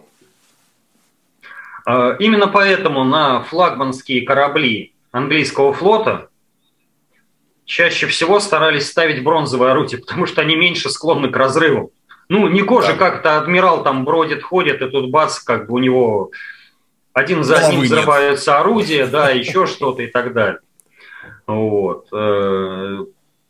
После того, как в 1780-х технологии все-таки полностью отработали, железные пушки все-таки стали основными действительно орудием, но тем не менее даже в 1812 году на части кораблей оставались еще хотя бы легкие бронзовые пушки, там 12-фунтовые, 9-, 6-фунтовые орудия. Да, то есть, ну, понятно, что на сухопутье бронза шла в дело даже, аж до Крымской войны, по-моему, даже дальше, я уж не помню, там из чего метролезы делали, но, по-моему, там тоже было что-то... Последняя пушка с бронзовым стволом – это 3-дюймовка австрийская, которая использовалась в Первую мировую. Значит, в 1759 году некто Роберт Мелвилл, это генерал Ост-Индской компании, предложил идею такого мощного, но легкого орудия – коронады. Изначально он предлагал его использовать против толп всяких нерегулярных там индусов и прочих зулусов. Смысл был какой? Это пушка с тонкой толщиной ствола, которая стреляет очень недалеко, но большого калибра. Самое главное ее преимущество – то, что оно может обслуживаться двумя человеками, то есть что перевозиться, что заряжаться и так далее. То есть обслуживать ее могут два человека. То есть по мысли Мелвилла очень хорошо было установить там 2-3-5 таких пушек и вот дать пару-тройку залпов по наступающей какой-нибудь саудитской коннице, да, то есть кровь, кишки, и бежали храбрые грузины. Вот, собственно говоря, задумка была такая. Но почему-то Ост-Индской компании эта идея не зашла. Зато на флоте эти пушки приняли на ура. Смысл был какой? То есть мы с вами говорили, то есть на верхней палубе у нас стоят пушки в основном от 9 до 3 фунтов. Эти пушки стреляют довольно далеко, но масса ядра у них абсолютно небольшая. То есть, что такое масса ядра у 3-фунтовой пушки? Это меньше 1,5 килограмма. Там 300 кило примерно будет. Она где-то вот такая вот будет, во. Да, она очень мелкое ядро. Вот. И толщина борта, особенно трехслойного борта, обшитого, да, ну, скажем, у линейного корабля, в районе где-нибудь там средней палубы, она может составлять 67 сантиметров. А на испанских кораблях даже 97, то есть почти метр толщины. Понятно, а что сзади еще шпангоуты. Нет, это вот все вместе со шпангоутами, как раз, да. То есть тройная обшивка. Вот. Это может составлять до метра толщины. Понятно, что вот это 1,5-килограммовое ядро шансов пробить метровый деревянный борт не имеет никаких. Здесь коронада сопоставимого веса имеет калибр, допустим, 24 фунта или 32 фунта. То есть это уже 16-килограммовая дурында. Ну, правда, конечно, коронада стреляет этим ядром недалеко, то есть это орудие ближнего... Ствол коротенький.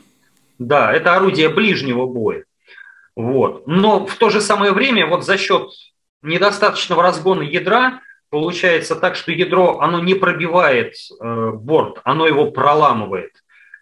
Поскольку обшивка многослойная, то вот последний слой разлетается в щепу и по типу шрапнели ранит всех находящихся вокруг вот этой щепой.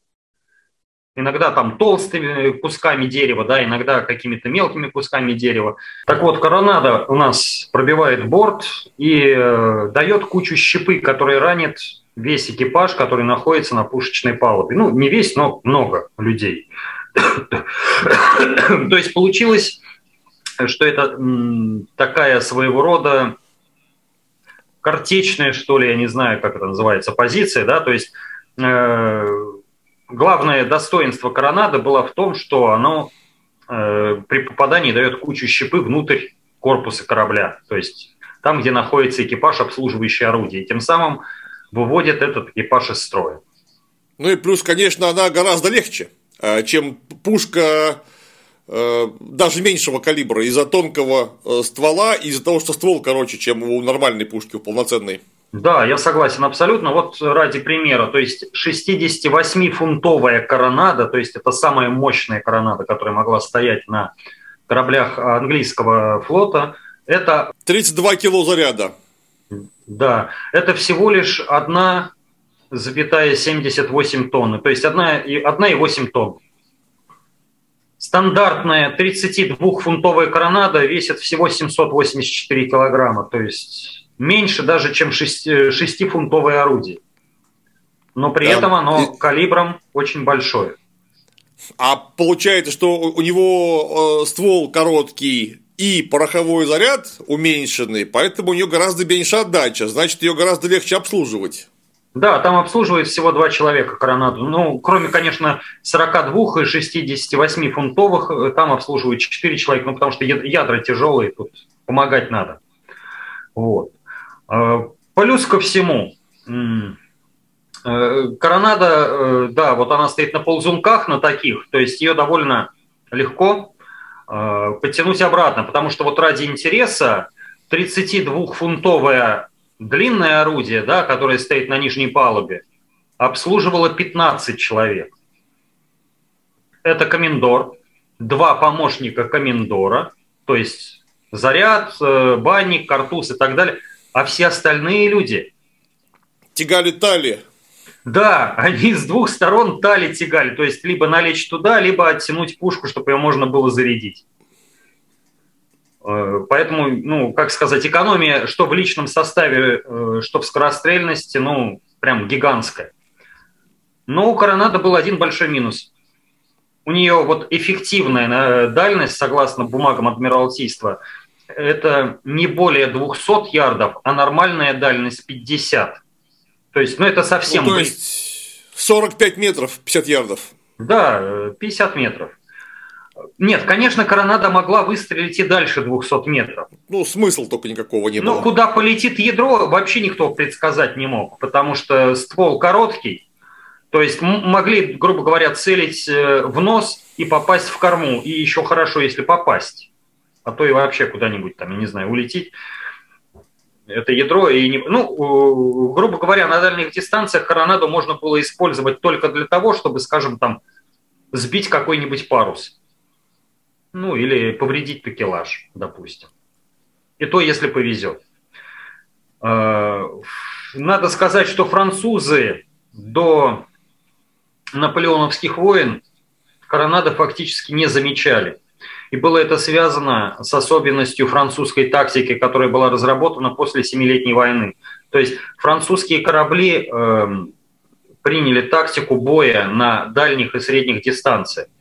Если противник все-таки сближался, они делали поворот все вдруг, либо Оверштаг, либо Фордевинт, и опять отходили на дальнюю либо среднюю дистанцию. То есть англичане никак не могли сблизиться, а французы методично просто их расстреливали с дальней и средней дистанции. То есть рано или поздно корабли, которые пытались сблизиться, получали повреждения и просто выходили из боя.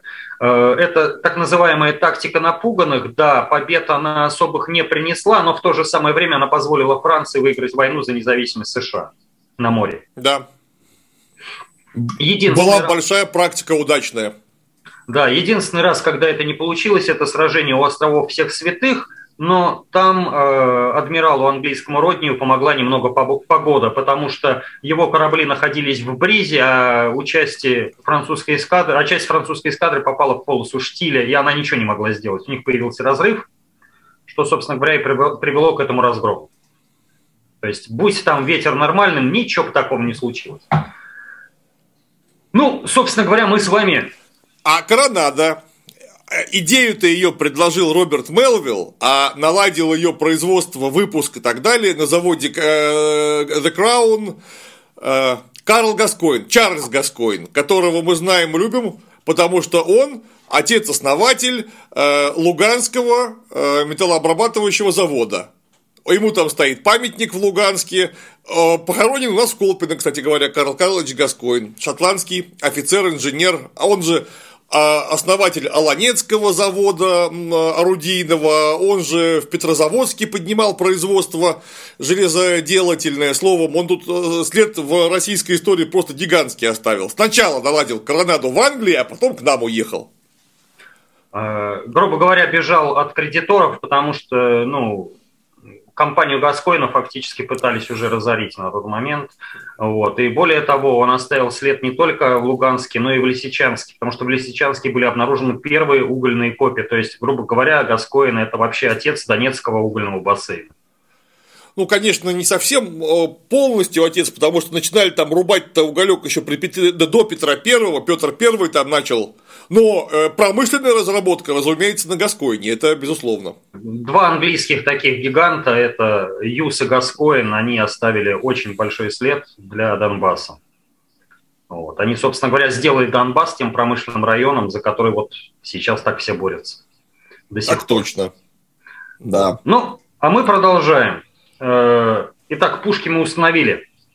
Нам осталось только разобраться, наверное, с типами зарядов, снарядов и так далее. Значит, первый тип снарядов, который использовался, это, естественно, обычная стандартная бомба. Ой, обычное стандартное ядро. Да. Цельнолитое. Значит, поскольку стреляется в основном из длинной пушки, либо из полупушки, скорость высокая. Для того, чтобы ядро лучше прилегало к стенкам ствола, очень часто его сверху, как сказать, обмазывали, я не знаю, как другого слова подобрать, свинцом. То есть, чтобы зазор был как можно меньше. Обливали свинцом. Да, так, обливали так правильно свинцом. Говорить. Согласен. Спасибо за поправку. Вот. Второй тип – это бомба. Первые зажигательные ядра или бомбы были разработаны британцами аж в 1660-х годах. Изначально они представляли, что такие полые медные шары, внутри которых заливалось какое-то горючее вещество. При попадании в борт вражеского корабля вот эта вот мягкая оболочка внешняя сминалась, лопалась, и горючее вещество разбрызгивалось вокруг. То есть материалы для таких бомб использовались самые различные. Это камень, сера, масло, смола, скипидар, селитра. В общем, да, все, что горит и так далее, там вот пихали. Вот. Стреляли из них либо из полупушек, то есть из деми-канонов, либо стреляли из гаубиц. Был второй вариант, но это чаще всего по целям типа город, потому что...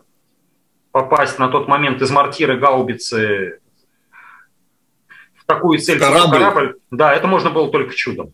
Проблема этих бомб была следующая. Было три основные недостатка, которые не дали их использовать в полной мере. Значит, первое. Изготовление таких бомб было очень дорогим удовольствием. Реально, в одном из сражений англо-голландской войны у англичан было 21 бомба подобного типа. Каждая из бомб стоила 21 фунт стерлингов. То есть как-то... Охренеть просто! Как-то один из английских генералов пошутил, что для Англии было бы гораздо дешевле стрелять просто адмиралы. Да. Вторая проблема. Бомба, попавшая в корабль, она разбрызгивала горючее вещество во все стороны. То есть и в нужную, и в ненужную. И она не пробивала борт или палубу, а пожар на поверхности локализовать гораздо проще, чем пожар внутри корабля. Ну и третья проблема, она, наверное, самая главная. Такая бомба была опасна прежде всего для своего корабля, потому что она могла разорваться внутри ствола орудия. И тут уже, как говорится, не у противника пожар, а у тебя родимого. Причем у тебя-то он будет именно что внутри. Да, у тебя он будет как раз внутри. Именно поэтому эти бомбы не получили широкого распространения. Получили распространение, относительное, опять-таки, другие зажигательные снаряды – это бранскугели. Да? То есть бранскугель отличался от бомбы тем, что он снаряжался зажигательным веществом и был в цилиндрической форме. То есть он вместо одного отверстия для трубки, из которой вырывалось пламя, да, он имел 3, а то и 5 отверстий. Но снаряд тоже был очень ненадежным и опасным, потому что очень часто разрывался при вылете из ствола, поэтому тоже его использовали крайне ограниченно. Третий вид заряда – картечь. Изначально матерчатый или бумажный мешок с кусками свинца или железа внутри. В момент выстрела мешок рвался, и весь свинец, все железо, вылетало из пушки и, поражало живую силу противника. Естественно, на верхней палубе, на нижнюю палубу ставить картечные заряды не было никакого смысла. Картечные заряды были нескольких видов, то есть картечь вязаная, картечь в таких, как сказать, либо тонких жестяных, либо деревянных банках и так далее, но это уже такие нюансы. То есть ее задача то же самое абсолютно, то есть поражать живую силу противника на верхней палубе. Если что, картечь вязаная, это когда мешок по диагонали перевязывали, чтобы каждая пуля находилась на своем месте и не смещалась при хранении, перемещении, транспортировке. Чтобы они не летели чохом, а летели, как сказать... Снопом, так называемым. Да, осыпью. Каждая по своей траектории, да. Это сейчас называется согласованная картечь у охотников. Воздействие картечи причем из коронад, то есть англичане, кстати, поскольку коронада – это оружие ближнего боя, добавим туда картечный заряд, это получается вообще убойное орудие, наверное, круче, чем пулемет «Максим». 68 фунтов на Викторе, я видел коронады. Туда же, я не знаю, наверное, патронов, пуль 500 влезет. Собственно, здесь можно сказать, что бедный редутабль, который как раз пытался взять на абордаж Викторе, да, по нему с двух сторон прошлись картечью как раз Викторе и Тимирер. Так во время этого одного залпа и с Виктори, и Тимирера, они прям совпали фактически по времени, легло на верхней палубе сразу 230 человек, которые готовились к абордажу. Еще бы. Это имеется в виду Трафальгарское сражение, если что. Да, Трафальгар, конечно, 1805 год. Следующий заряд – книпели. Книпели – это снаряды, которые использовались для повреждения рангоута. Это были ядра. Два ядра, либо два полуядра, соединенные либо цепью, либо стержнем.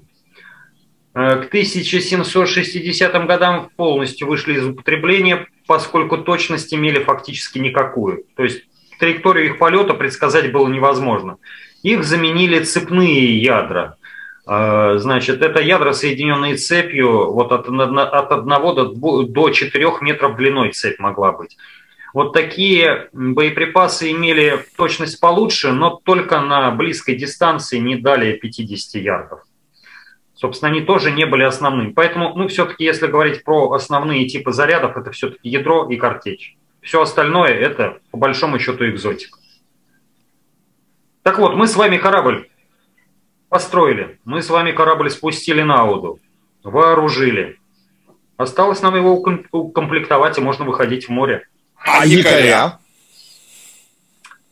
Якоря – это отдельная тема, да, до 1700-х годов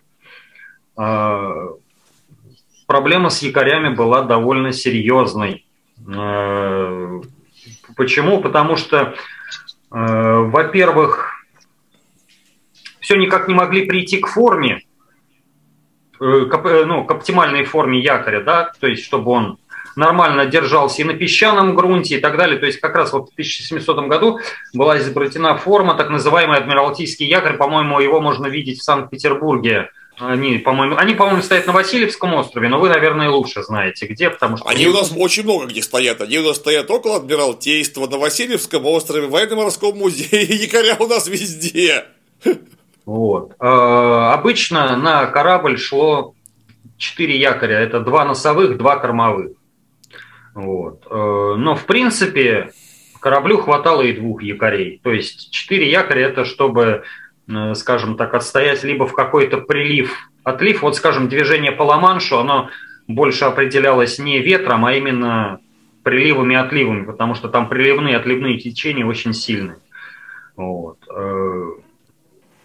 Но, в принципе, если, скажем, там не было особых течений, ветер был умеренный, в принципе, хватало и 2 якорей. Вот. Запасные якоря обязательно хранились, значит, в кладовой, как это называется, то есть, внутри, на всякий случай, потому что с якоря могло очень часто сорвать. Естественно, система Кабистана, кстати, была придумана примерно в то же самое время, то есть где-то в 1700 году, именно я имею в виду Кабистан с цепью, потому что понятно, что с пеньковым тросом они были там со стародавних времен. Вот. Поэтому нам осталось, наверное, все-таки... людей на корабль запустить и понять вообще, кто обслуживал такую махину. Линейный английский корабль парусного флота. Значит, в самом низу иерархии у нас находились юнги. Юнги, понятное дело, были мальчиками, которые обучались морскому делу, и в то же самое время это была все равно боевая единица. Они делились на 2 категории, то есть были юнги-джентльмены. Это, по большому счету, ученики, которым рано или поздно светят мичманские должности. И кадеты, были, то есть? Фактически, да, кадеты. Вот. Но кадеты говорить неправильно, мы чуть попозже про это скажем, потому что в Англии до 1730-х годов не было никаких высших военно-морских заведений. То есть даже в дикой Московии она появилась на лет 17 пораньше, гардемаринская школа, чем в Англии. Вот. Были также у нас юнги не джентльмены. То бишь они на английском флоте назывались бойс, мальчики. Это самое низшее звено, то есть он был, юнга мог быть и слугой, и помогал коку в столовой, да? Он занимался мытьем посуды, штопанием мундиров и так далее. Часть юнг во время боя исполняли роль так называемых паундер-манкей, да, пороховых обезьян. То есть они рассыпали по мешочкам порох для орудий, и потом под надзором вот вышестоящих моряков вот эти мешочки разносили к орудиям, да, то есть во время боя, то есть вот эти картузы подносили. Если все-таки... Все же понимают, да, что сразу много картузов около пушки запрещено было хранить. Из-за того, что там кругом искры, и вообще, чтобы не было взрыва боеприпаса, нужно было оперативно подтаскивать постоянно новые картузы к пушкам. Причем из крюит-камеры, которая находилась ниже ватерлинии обязательно, то есть чтобы в нее не могли попасть. И мало того, что находилась ниже ватерлинии, так она еще была обшита со всех сторон свинцом. То есть попасть в крюит-камеру, ну, это фактически исключение из правил. Такие как, случаи... Как при Абукире, например, когда Ориент взорвался. И то, скорее всего, там не попали, там, скорее всего, вот получилось, когда порох таскали, вот эта вот дорожка от картузов до крюит-камеры. Вот. Такие дорожки, да, могли образовываться, если интенсивно работали юнги и интенсивно работали орудия, то есть бой шел интенсивно. Вот. То есть, если говорить о юнгах-джентльменах, то, по сути, это была такая вот производственная практика обучения будущего офицера, возможно, будущего офицера. Причем в Royal Navy было, опять-таки, все не как у людей, очень интересно. У них работала система патронажа, но эта система патронажа, как оказалось, она была абсолютно меритократичной. То есть... Допустим, мальчик приходит на корабль своего дяди, становится на корабле своего дяди лейтенантом, вернее, мичманом, да, потом сдает экзамен на лейтенанта лейтенантом на корабле своего дяди, а потом по протекции своего дяди, ушедшего уже на берег, получает капитанское звание и получает его, скажем так, лет в 17. Если что, я описал такой небольшой отрезок жизненного пути некоего Горацио Нельсона, которого, надеюсь, все знают. Да. Он же в самом деле у дяди же служил. Начинал еще юнгой. Конечно, да. Вот. Но здесь получалось, что вот эти вот все дяди, тети, там, ну, другие какие-то родственники, кузены, еще что-то, они играли роль таких хедхантеров, то есть... Как в «Матрице», ты избранный, Нео, а теперь иди и докажи это, да, то есть, вот, пожалуйста. В английском флоте очень сильно ценилось, помимо там трудолюбия, да, упорства в достижении цели, еще так, был такой очень интересный параметр – удачливость. Вот если ты удачлив, то у тебя карьера открыта наверх. А неудачливые люди, ну, те, кто смотрел «Хозяин морей», очень хороший такой фильм про эпоху Пароса, да, то есть те, кто неудачливые, обычно, как их называли, ионами. То есть иона, он стремится не то, чтобы погибнуть, он стремится всех утащить на дно. То есть это неудачливый человек, и, соответственно, повышать его в рангах, повышать его, скажем, там, в званиях нет никакого смысла. Ну, мы немного отвлеклись. «Мастер и командер», кстати говоря, наверное, единственный фильм, который более-менее реалистично, нет, просто очень реалистично отражает эпоху Паруса, особенно военную. Ну, мне еще понравилось, конечно, сериал о Хорнблауэре, именно сериал, а не фильм. Вот. А я его не смотрел. Тоже очень интересно, особенно вот это вот двухсерийный у них был эпизод «Мятеж», мутный, вот, прям... Очень хорошо была показана вот именно изнанка жизни Королевского флота. Вот. В общем-то, если ты приходил на флот не в юном, а в зрелом возрасте с суши, то как моряк ты становился лэнсманом. Ну, человек с земли, да, сухопутный человек. То есть лэнсман – это любой моряк, у которого стаж службы был менее года. Чаще всего использовался в неквалифицированном ручном труде. Бери больше, неси дальше. Все очень просто. Значит, моряки с опытом от года до 3, они были, так сказать, ordinary seamen, то есть ординарные моряки, либо обычные моряки, ну, кому как удобнее переводить, да. То есть это тоже неквалифицированные работники, но на более ответственных работах, скажем, там, покраска корпуса и мачт, сращивание тросов, стропильные какие-то работы, спуск поднятия лодок. То есть, ну, это работы все-таки более ответственные. Особенно если спускать лодку, там, скажем, с адмиралом и уронить его, ну, мало не покажется, как вы понимаете. Туда лучше ставить более ответственных людей, чем совсем без опыта. Если моряк... плавал более 3 лет, он становился опытным матросом. Эбл Симон. Да. Вот. То есть эти матросы уже могли нести вахту, стоять за штурвалом, проводить под руководством плотника или конопатчика какие-то там, или боцмана какие-то ремонтные работы. Из них же набирались люди на такие специальности, как помощник плотника, как орудийная обслуга, там, гансмит, да, ответственность за содержание пушек, квотерганеры и так далее. Кстати, квотерганер, на всякий случай для любителей пиратов, квотерганер во флоте и квотерганер у пиратов — это вообще два разных человека, которых смешивать нельзя, да, то есть как там Карл Маркс и Фридрих Энгельс — это вообще четыре разных человека. В общем, поэтому здесь это абсолютно другое. Значит, следующими у нас по иерархии стояли так называемые старшины, или в английском варианте петти-офицеры.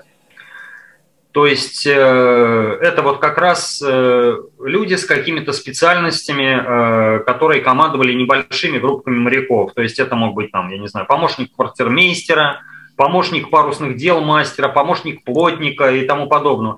Ну, вот. В принципе, любой лэнсмен, если он был не совсем уж дубовым на голову, да, и который умел обучаться, и которому повезло выжить и не умереть, там, скажем, от какой-нибудь эпидемии либо в бою, он вполне мог дослужиться там, лет через 5-7 до петти-офицера. Более того, петти-офицеры, в отличие, скажем, от обычных моряков, они занимали кокпит. То есть они жили на кокпите, это помещение на нижней палубе в корме судна. Тогда как обычные матросы, как вы помните, скажем, по тому же «Хозяин морей», они в гамаках спали на орудийных палубах, собственно говоря, вот эти гамаки были навешаны между орудиями. Поэтому джентльмены очень часто в разговоре называли петти-офицеров кокпитными офицерами, то есть кокпитным офицерством, кокпит-мейт или кокпитными специалистами, да. Вот. Кстати, туда же относились помощники штурманов, помощники хирургов и даже вот, значит, помощники мичманов, то есть midshipmates. Все вот они были кокпитным офицерством. Следующими у нас идут так называемые патентные офицеры, warrant officers, да, то есть смысл какой? Это офицеры, которые получали патент на какую-либо специальность. Штурман получал патент от Тринити Хауса, то есть это управление береговых служб и маяков Англии. Значит, лоцмейстерская, ну, в том числе она подписывалась еще лоцмейстерской корпорацией города Лондона обязательно. То есть штурман должен был иметь подтверждение своих знаний. То есть вот как мы приходим на работу, предъявляем диплом, да, то есть, ну, скажем, там, с дипломом, допустим, учителя русского языка трудно устроиться на какой-нибудь завод, на производство, да, здесь то же самое. Ты должен подтвердить свою грамотность и специальность. Значит, хирурги – это тоже патентные офицеры. Почему? Потому что они получали, значит, диплом о своем соответствии после устного экзамена в коллегии по делам больных и раненых. Обязательно получали вот этот вот патент. Баталер. Баталер – это вообще, кстати, очень интересное такое звание в английском флоте. Это соединение кладовщика, индивидуального предпринимателя, страхователя жизни и до кучи держателя такого комиссионного магазинчика все по 50, да, то есть вот. Ну, тем не менее, баталер тоже должен был принести справку, вернее, у него было даже две справки. Первая, что, значит, он обучен грамоте, умеет читать, писать. И второе, справку от каких-нибудь двух уважаемых джентльменов о своем благонравном поведении. Почему? Потому что человек связан с деньгами, с материальной ответственностью. То есть должен был за него кто-то поручиться. В общем-то, капеллан, кстати, тоже warrant-офицер, то есть офицер патентный. Он получал от церковного учреждения, естественно, грамоту, что является капелланом, может служить службой и так далее. Но, вот до конца XVIII века капелланы очень неохотно шли на флот, потому что, несмотря на статус вроде бы как офицерский, получали они ниже, зарплату получали они ниже уровня опытного матроса. То есть они по большому счету нищенствовали. Вот, и поэтому до 1790-х годов капелланы были исключительно на флагманских кораблях, причем капитан чаще всего им доплачивал из своей зарплаты. После 1790 года, денежное довольствие их было увеличено, и капелланы стали присутствовать фактически на каждом линейном корабле обязательно. Собственно, с патентными офицерами фактически мы закончили. Дальше у нас идут уже офицеры, как говорится, нормальные. Самый младший офицерский чин – это мичманы. Чаще всего, кстати, юнги-джентльмены, проучившись какой-то срок, они как раз становились мичманами. Их задача, собственно, это помощники лейтенантов, это чаще всего командиры каких-нибудь частей корабля. Это может быть, командир четверки пушек, или командир правого плутонга, левого плутонга, командир вахты, еще чего-то и так далее. То есть это люди-помощники лейтенанта. Мичман при должном усердии и старании рано или поздно мог выдвинуться либо капитаном, либо каким-то старшим офицером на должность лейтенанта, но при этом он должен был сдать экзамен на лейтенанта. Кстати, я говорил про сериал «Хорнблауэр», там есть даже такая серия, называется «Экзамен на лейтенанта». Причем, кстати, ввел экзамен на лейтенанта, мы с вами уже неоднократно упоминали этого человека, тот самый Сэмюэл Пипс. И самого первого человека, которого он, проэкзаменовал, был небезызвестный принц Руперт Пфальцкий. Тот самый.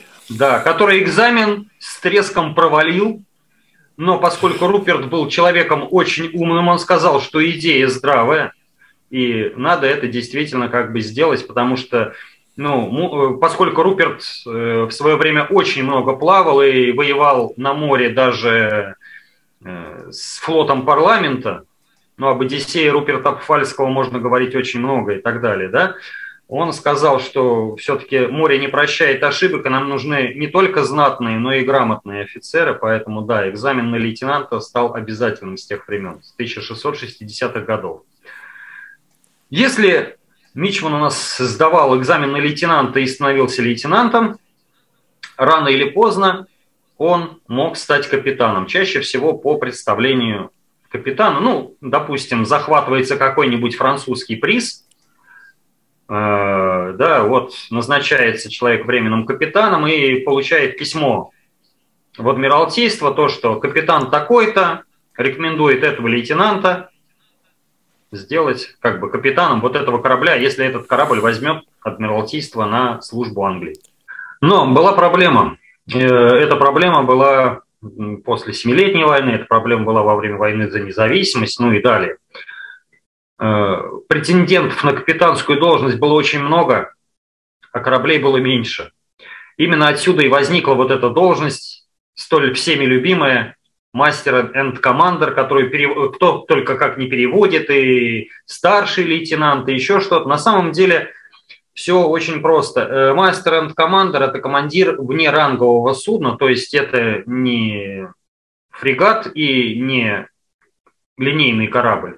Это какой-нибудь корвет, шлюп, все что угодно. Постшип какой-нибудь. Да, просто смысл какой? Считалось вообще на линейном корабле и на фрегате. Есть отдельно командир корабля, это обычно капитан, который командует кораблем в бою. И есть штурман, мастер, который ведет этот корабль куда надо, к бою, еще куда-то и тому подобное. Так вот, считалось, что на мелких кораблях слишком жирно иметь отдельно командира и отдельно штурмана.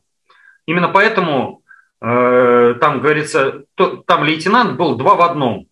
и мастер, то бишь и штурман, и командор, то есть, то бишь командир, да. Вот. Причем к наполеоновским войнам стало обычной практикой, чтобы лейтенанты прошли школу мастер-командор. Почему? То есть считалось, что они на внеранговых судах отрабатывают умение свое командовать. То есть команду хоть блэкшивом в порту, но командой. То есть у тебя под командой есть какое-то отдельное судно. В любом случае. Был даже такой интересный инцидент, когда один из лейтенантов, брат, по-моему, Эдварда Пелью, Израиль Пелью, сидел на половинном жаловании. Эдвард его пригласил к себе на фрегат старшим офицером, ну, старшим лейтенантом. И Израиль отказался, потому что он попадал в подчинение, а он уже командовал каким-то внеранговым судном, и теперь он может быть только командиром. Вот. Но Эдвард его все-таки уговорил, то есть Израиль пошел в качестве вольно определяющегося. Они, грубо говоря, через 2 дня после выхода захватили какой-то французский фрегат, и сразу же Израиль Пелью стал капитаном. Все очень просто. Вот. Если английский офицер становился капитаном, кстати, очень интересный вопрос. А можно ли было от обычного моряка, ну, даже пускай от опытного моряка, дорасти до капитана? Хороший вопрос. Ну, мы одного такого человека точно знаем. И вы тоже знаете. Нет мыслей, кто это? Это некто капитан Кук. О, точно. Вот он, собственно говоря, поступил на флот с торгового флота в качестве опытного матроса. Потом стал штурманом и в свои уже исследовательские экспедиции ушел как капитан английского флота. То есть он дорос до, ну, до высших званий фактически. Потому что капитан в английском флоте – это явно высшее звание. Да, понятно. Если, если офицер становился капитаном, дальше его карьера уже продвигалась без его участия фактически. Рано или поздно, но дальше играла роль только выслуга лет и, грубо говоря, удача, не помрет ли там кто-нибудь. Рано или поздно он становился адмиралом. Значит, до 1749 года в Англии адмиралов было ровно 9 человек. То есть это было очень узкое игольное ушко. Причем этих адмиралов нельзя было уволить или как-то попросить, или еще. То есть они сидели на своих должностях до конца, даже впавшие в маразм и так далее. Почему их было 9? Английский флот традиционно делился на 3 эскадры: красную, белую и синюю. Значит, красная — авангард, белая — центр, синяя — арьергард. Самое высшее звание — это адмирал белой эскадры. Самое низшее — адмирал синей эскадры, то бишь арьергарда. В свою очередь, вот эти эскадры делились на 3 дивизиона. Точно так же красный, белый и синий. Вот отсюда как бы 3 умноженное на 3 равно 9. То есть могло быть 9 адмиралов синего флага, 9 адмиралов красного флага, ну и 9 адмиралов белого флага. Причем адмирал, вот, ну как сказать, не вице-адмирал белого флага, не контр-адмирал белого флага, а именно адмирал белого флага. Он назывался просто адмирал флота. То есть, ну, самый главный адмирал. Тот, который ведет всех в бой. В 1749 году, после реформы Энсона, опять-таки, в очередной раз убеждаемся, насколько эти островитяне изобретательны, но такая идея, она в принципе была не нужна совершенно в любой другой стране. Энсон не мог изменить существующую систему, но ему нужно было больше адмиралов, потому что у английского флота появилось гораздо больше задач, чем было раньше. И он ввел такую должность, как адмирал без привязки к флагу, которые сразу местные остряки обозвали адмиралом желтого флага. Почему желтого? Потому что желтый флаг обычно поднимается на судне во время какой-нибудь эпидемии. Цинга, тиф, холера, еще что-то. Вот. Поэтому желтыми адмиралами либо спихивали вот как раз уже выживших из ума старых маразматиков, либо давали подающим надежды каким-нибудь кэптанам. Кроме того, кэптан мог занять адмиральскую должность временно. Это так называемая должность командора. То есть он являлся, допустим, отсылался в какую-нибудь дальнюю экспедицию, допустим, там условный Буэнос-Айрес разграбить, да? Он являлся одновременно и командиром корабля, и командиром вот этой небольшой эскадры. Если он себя проявлял хорошо, он мог стать адмиралом. Если проявлял не очень, вернулся, оставался кэптаном. То есть очень такая хорошая морковка, да, перед осликом. То есть покажи, и тебя оценят.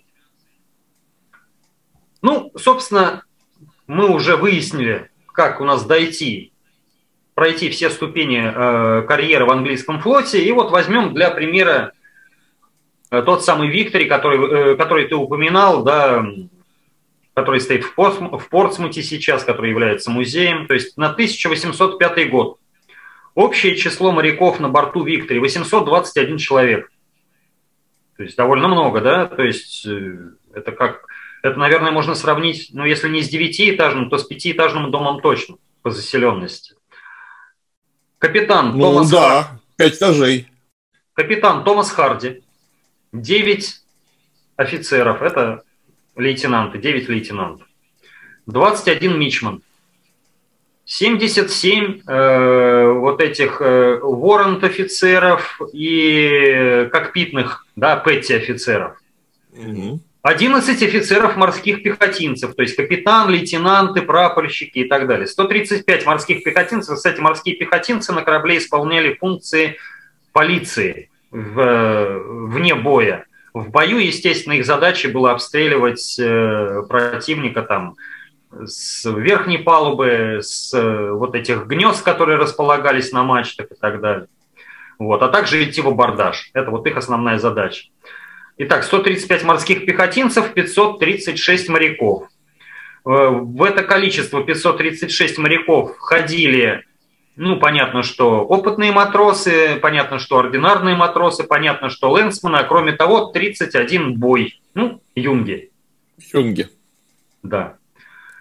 Собственно, корабль мы оснастили, корабль мы построили, мы его вооружили, мы даже на него команду посадили, можем идти в плавание, вперед, как говорится, на абордаж.